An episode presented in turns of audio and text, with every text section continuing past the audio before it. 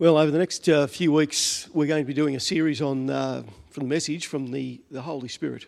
Um, over the next two weeks, uh, Steve will preach and uh, Mike Simpson will preach, and that'll be about the Holy Spirit in the life of Jesus and in the New Testament church. And um, the next message after that will be beyond that to t- today's life, our world.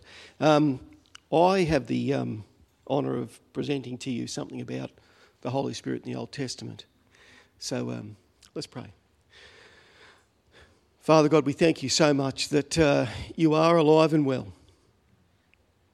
We thank you that those rumours that you're gone, that you're obsolete, that you're dead, are, are irrelevant, that, are, that they're spurious, that they're made up dreams of people who don't know you. And Lord, uh, we thank you that you're alive. Lord, we pray for those people that they would come to know you, that they would understand the truth of Jesus Christ and the gospel that is preached.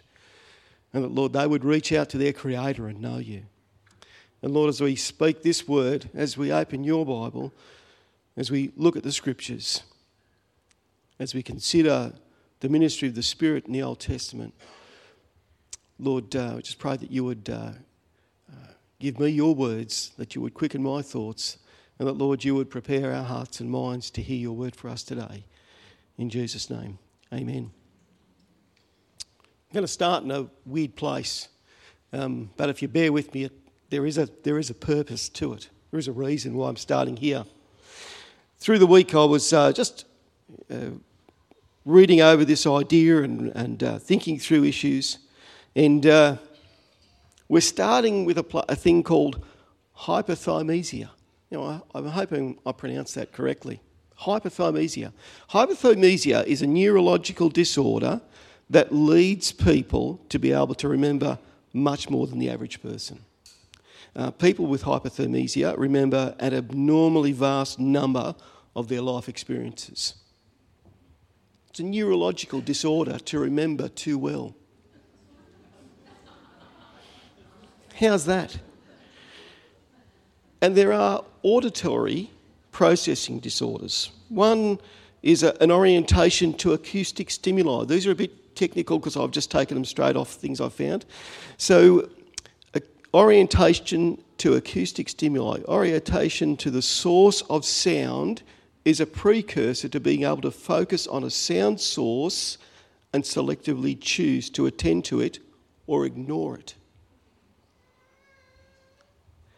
An auditory stimulus bound effect Stimulus bound effect describes the ability to ignore irrelevant auditory stimuli in the immediate environment. So, see, it's, um, it's a good thing when we can tune people out. That's what it's saying. It says healthy people can tune things out that are irrelevant. So, for those who are married, you add the one and one together, two and two together, it's okay sometimes to forget things that the other one said. It's okay sometimes to tune them out. That's a healthy thing. It's unhealthy to hear everything and to remember everything. That's a disorder. Healthy people, we can see things but not take them in because they're not our focus. I work at uh, Flinders College and I'm in the maintenance department, and we have sometimes a storage of furniture. If people go, I don't need that bookshelf anymore, we put it into a little storeroom. And then two months later, someone comes up to you and says, Do you have a bookshelf in the storeroom? And you go, oh, Look, I'll go down and check. Because, see, it's irrelevant to me for the last two months that there's a bookshelf in that storeroom. Somewhere in the back of your brain, you sort of you might know it's there, but you have to go down there, open the door, walk in, search through the things, and go, Yes, I do have one.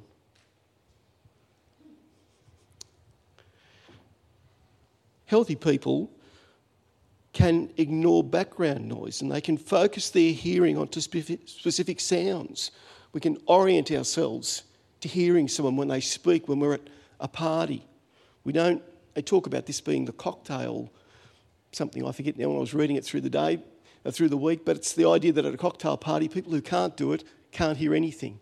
because all the sounds rush into their ears equally, and there's no ability to distinguish between them, and the whole thing just becomes a rabble. Um, an example of that, say, for us, is we, we tune our radios, don't we? Can you imagine turning your radio on at home and every single radio station came out at the same time? What would you, what would you get from it? Can you imagine if our, our TV, we turned that on and all the channels were there at the same time, talking at the same volume with all their pictures overlaid over one another? We need to be able to distinguish to get clarity. I would say that the, uh, the Holy Spirit's a, not a New Testament phenomenon. And sometimes we can tend to see um, the dynamic things that happened in the New Testament and sort of think that really is the, that's the high point for him.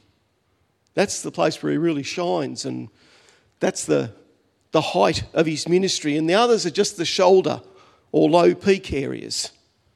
And there's not really much going on in the Old Testament, not much that goes on beyond the New Testament. There is certainly sometimes, um, when I was a child within the churches, there was a, a sense of belief at times that the Holy Spirit was here, but the Holy Spirit's main ministry was until the, the bringing together of Scripture. And now we rely on Scripture, and the Holy Spirit isn't required as much.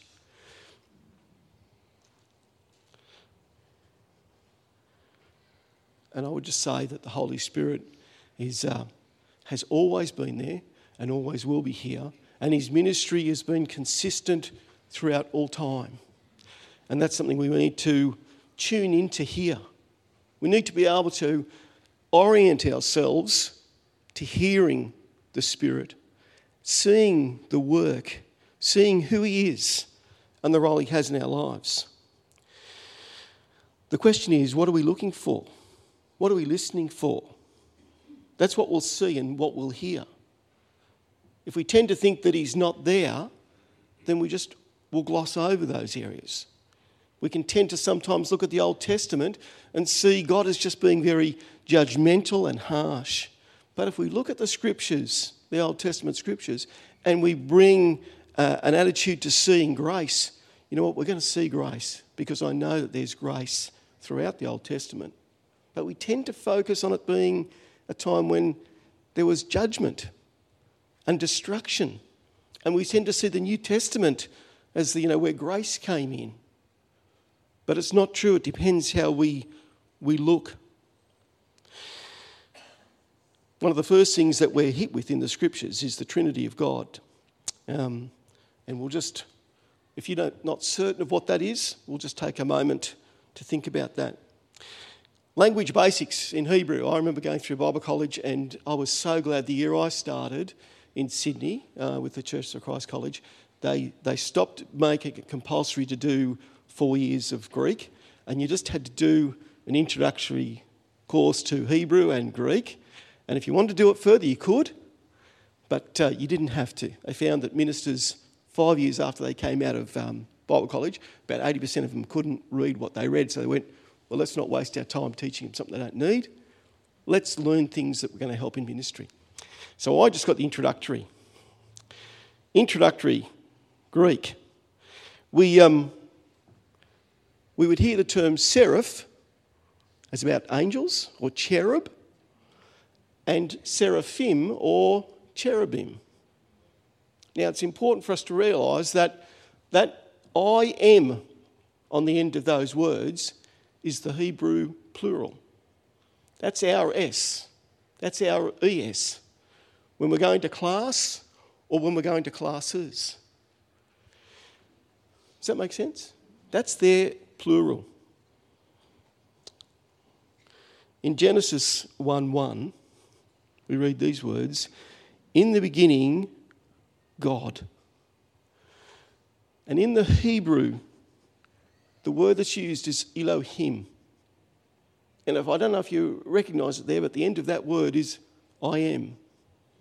And it's that sense of plurality, of multiple. That God, when He presents Himself from the very beginning of time in the scriptures, says, I'm more than one. I'm more than a single. In the beginning, God created the heavens and the earth.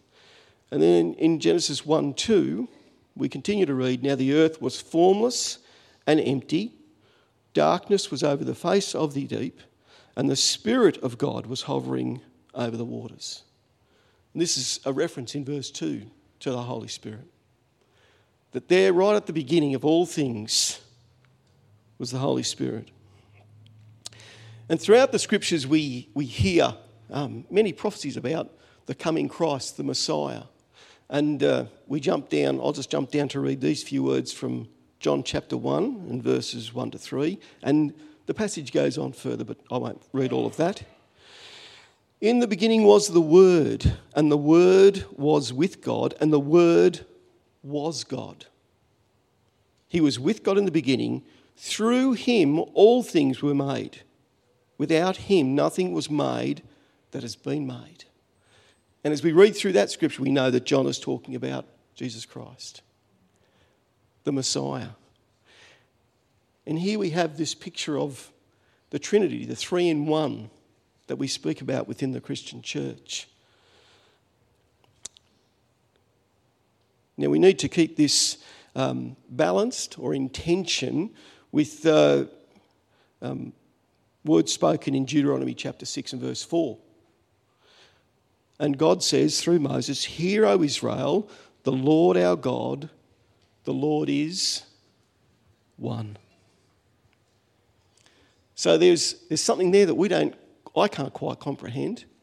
In fact, it's a lot can't comprehend. It Doesn't quite make sense to me. But you know that, that that same term, the Lord is one, is the same word that's used in Genesis chapter 2, verse 24, to say that a man and wife will become one flesh. It's the same term. When God says, Behold, O Israel, the Lord our God, the Lord is one, a man and wife become one flesh, is the same term that's used within the scriptures. So there is this idea of um, God being one, but being multiple, being the Trinity. Um, one thing that's sort of helped me through the years, and I don't know whether this is helpful um, or, or, really not helpful to you, but anyway, I'm just going to go with it. But something I've learned through uh, my life growing up was just a simple illustration that doesn't quite hit the mark, but it's probably the closest that I can get to it. And it's the idea of an illustration of H2O.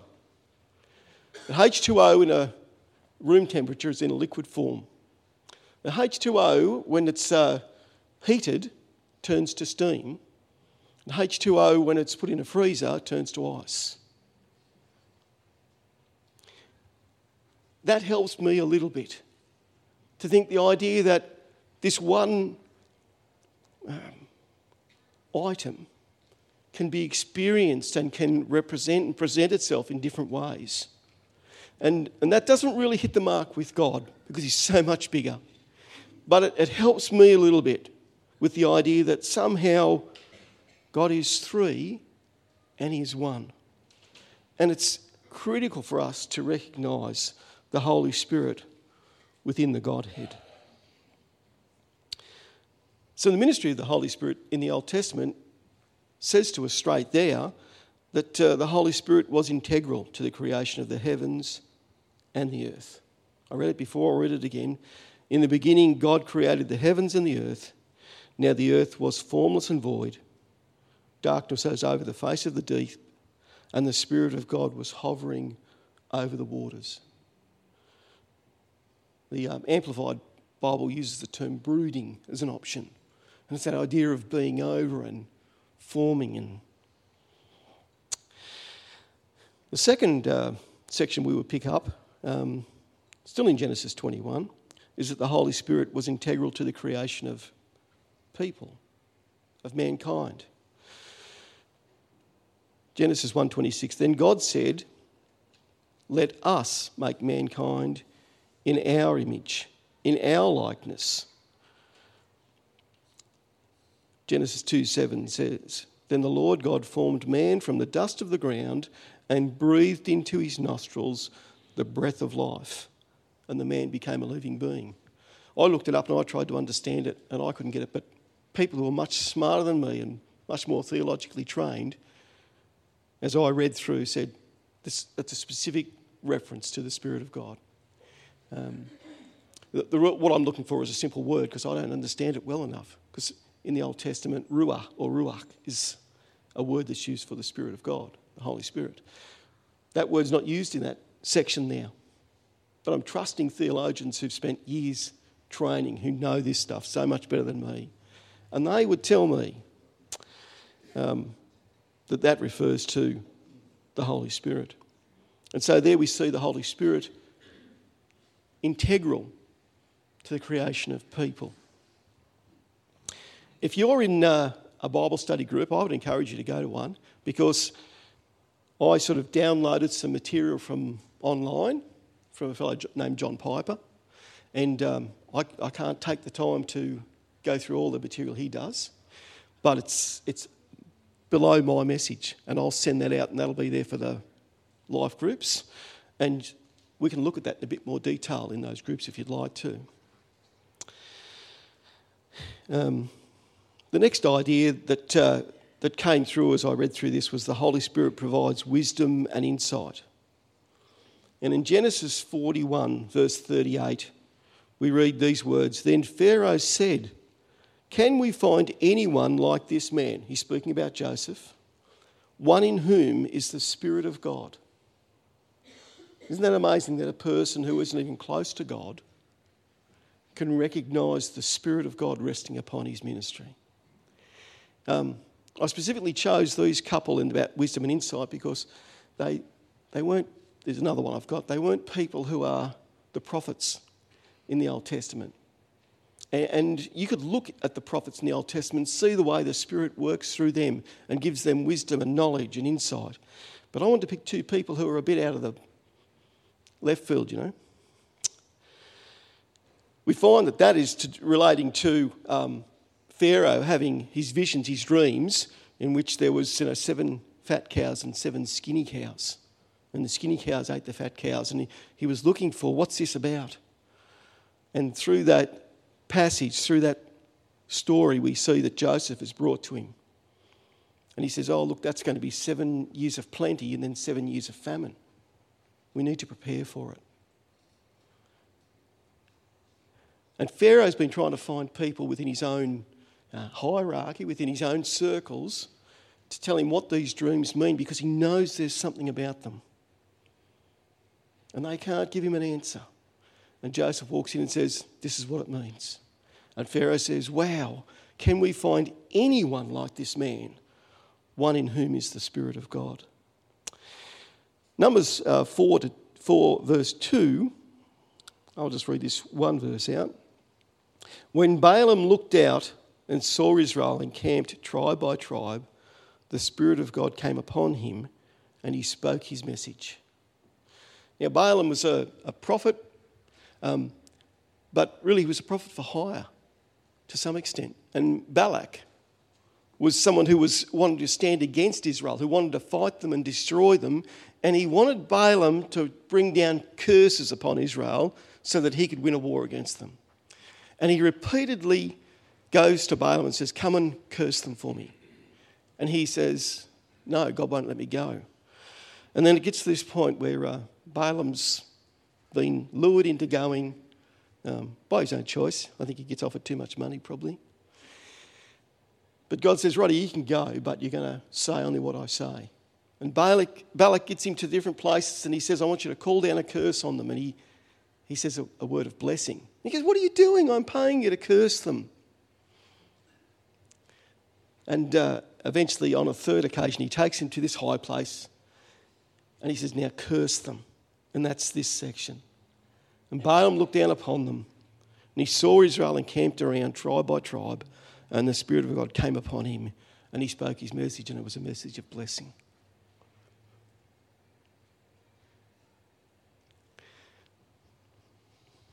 the Spirit of God at work, giving wisdom, insight, and words of knowledge, even through people who uh, may not be the prophets of Israel, the prophets that um, are, are I suppose, um, on the good side, for simple terms. The next idea is that the Holy Spirit equips and enables people for God's service. Exodus 31 1 to 5. I'll read those few verses. Then the Lord said to Moses, See, I have chosen Bezalel, son of Uri, the son of Hur, of the tribe of Judah, Judah, and I have filled him with the Spirit of God, with wisdom, with understanding, with knowledge, all kinds of skills. And he builds all the. Um, I should have written this stuff down. My memory sort of sometimes fails me. He built all the material for inside the tabernacle. I couldn't find the right word. But he says straight there, and I filled him with the Spirit of God. Again, this is the Holy Spirit that is being referred to. It's the Holy Spirit who enables him to do all this work, that gives him the skill that's required. In Judges 14:6, again, bit out of left field, this one. The Spirit of the Lord came powerfully upon him, that is Samson, so that he tore the lion apart. This, this is something we see in the life of Samson as one of the judges of Israel, that God gave him magnificent power, power that's beyond mankind. It wasn't just that somehow he did more weights than other people. He'd been to Sally's fitness classes and was at the super high end of the uh, advanced classes. It was to do with his Nazarite vows that uh, his hair had never been cut. That's what he tells us in the scriptures. That's what we learn, isn't it? And then when his hair is cut, the Spirit of God leaves him and his power is gone. Bit unusual. I'd be very weak because uh, not much hair left. But um, there it is again the Spirit of God empowering people for service. And if we looked at the scriptures, we would see maybe some more um, everyday, normal sort of uh, ideas about the way God empowers people through the scriptures. Please look there. And then in Joel 2 28 and 29, the Holy Spirit is promised to all, to us. And afterward, Joel says, I will pour out my spirit on all people.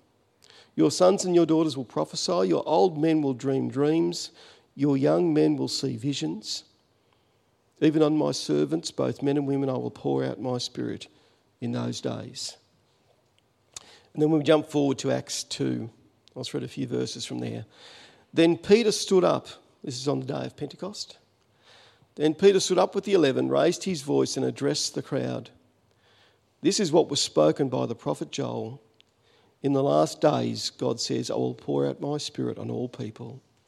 Your sons and daughters will prophesy, your young men will see visions, your old men will dream dreams. Even on my servants, both men and women, I will pour out my spirit in those days, and they will prophesy. The people saw what was happening on the day of Pentecost, and they saw the, the empowerment of the Spirit upon um, the apostles, upon the disciples, and they went, They're drunk, look at them. There's something going crazy with them. And that's when Peter speaks. And uh, this is the fruition, this is the culmination of that word spoken by Joel and recognised by other prophets in the Old Testament that as much as the Holy Spirit had been there and working and ministering, there would be an outpouring in the last days. And Peter says, You know what? These are those last days, guys. It's important for us to recognise the ministry of the Spirit in the Old Testament because his ministry continues on. It wasn't confined to one little space in the New Testament. His ministry was throughout time eternal and will continue throughout time eternal. The Holy Spirit is alive today and for all time. It's essential that we recognise His presence and activity in our world and our lives. That's why it's important for us to understand the way He worked within the Old Testament. Jesus says that he sends the Holy Spirit as a counselor to be with us, to teach and guide us. I'll just read to you a couple of passages from the New Testament. John 14, 26 All this I have spoken while still with you. He's speaking to his disciples. but the advocate, the Holy Spirit, whom the Father will send in my name, will teach you all things and will remind you of everything I have said to you. So we see that the Holy Spirit is our teacher. And in John 16, from verse 12, I have much more to say to you, more than you can now bear. But when He, the Spirit of truth, comes, He will guide you into all truth. He will not speak on His own, He will speak only what He hears, and He will tell you what is yet to come. He will glorify me because it is from me that He will receive what He will make known to you. And that all that belongs to the Father is mine. That is why I said the Spirit will receive from me what he will make known to you. And here we have again this idea of the Trinity presented to us. The Old Testament testifies that he brings life and order, that he empowers, enables, and directs God's servants. And by Joel's prophecy, this is now our state. The question I'd like to leave with you is as healthy people, do we look and listen for him? Have we oriented ourselves towards the ministry of the Spirit? Do we choose to ignore irrelevant noise that distracts us from hearing Him? Have we tuned our stations, our TV, to see and hear His work and word today? Because that's the only way we're going to see Him. Let's pray. Father God, we thank you that uh, you are present in this world. And we thank you that uh, even though we quite can't comprehend the Trinity, we recognize that you work as God the Father, God the Son, and God the Holy Spirit. Lord, we pray that we would embrace that Trinity, that we would embrace the Godhead, that we would recognize the importance of understanding that we um, interact with you as a whole But Lord, we wouldn't just focus on one facet of you. Lord, I pray that you would help us um, to honour the full Godhead, that we would orient ourselves towards the Spirit, that we would be ready to hear His words, because we know, Lord, that they come from you. Jesus tells us that. We pray that we would be ready to see the work that He's in and that we would be ready to be involved in that, that we would join in. And Lord, as we uh, recognise um, that the Spirit has been always and that He will be always, that He has a place in our lives, in our ministry, for your glory. Amen.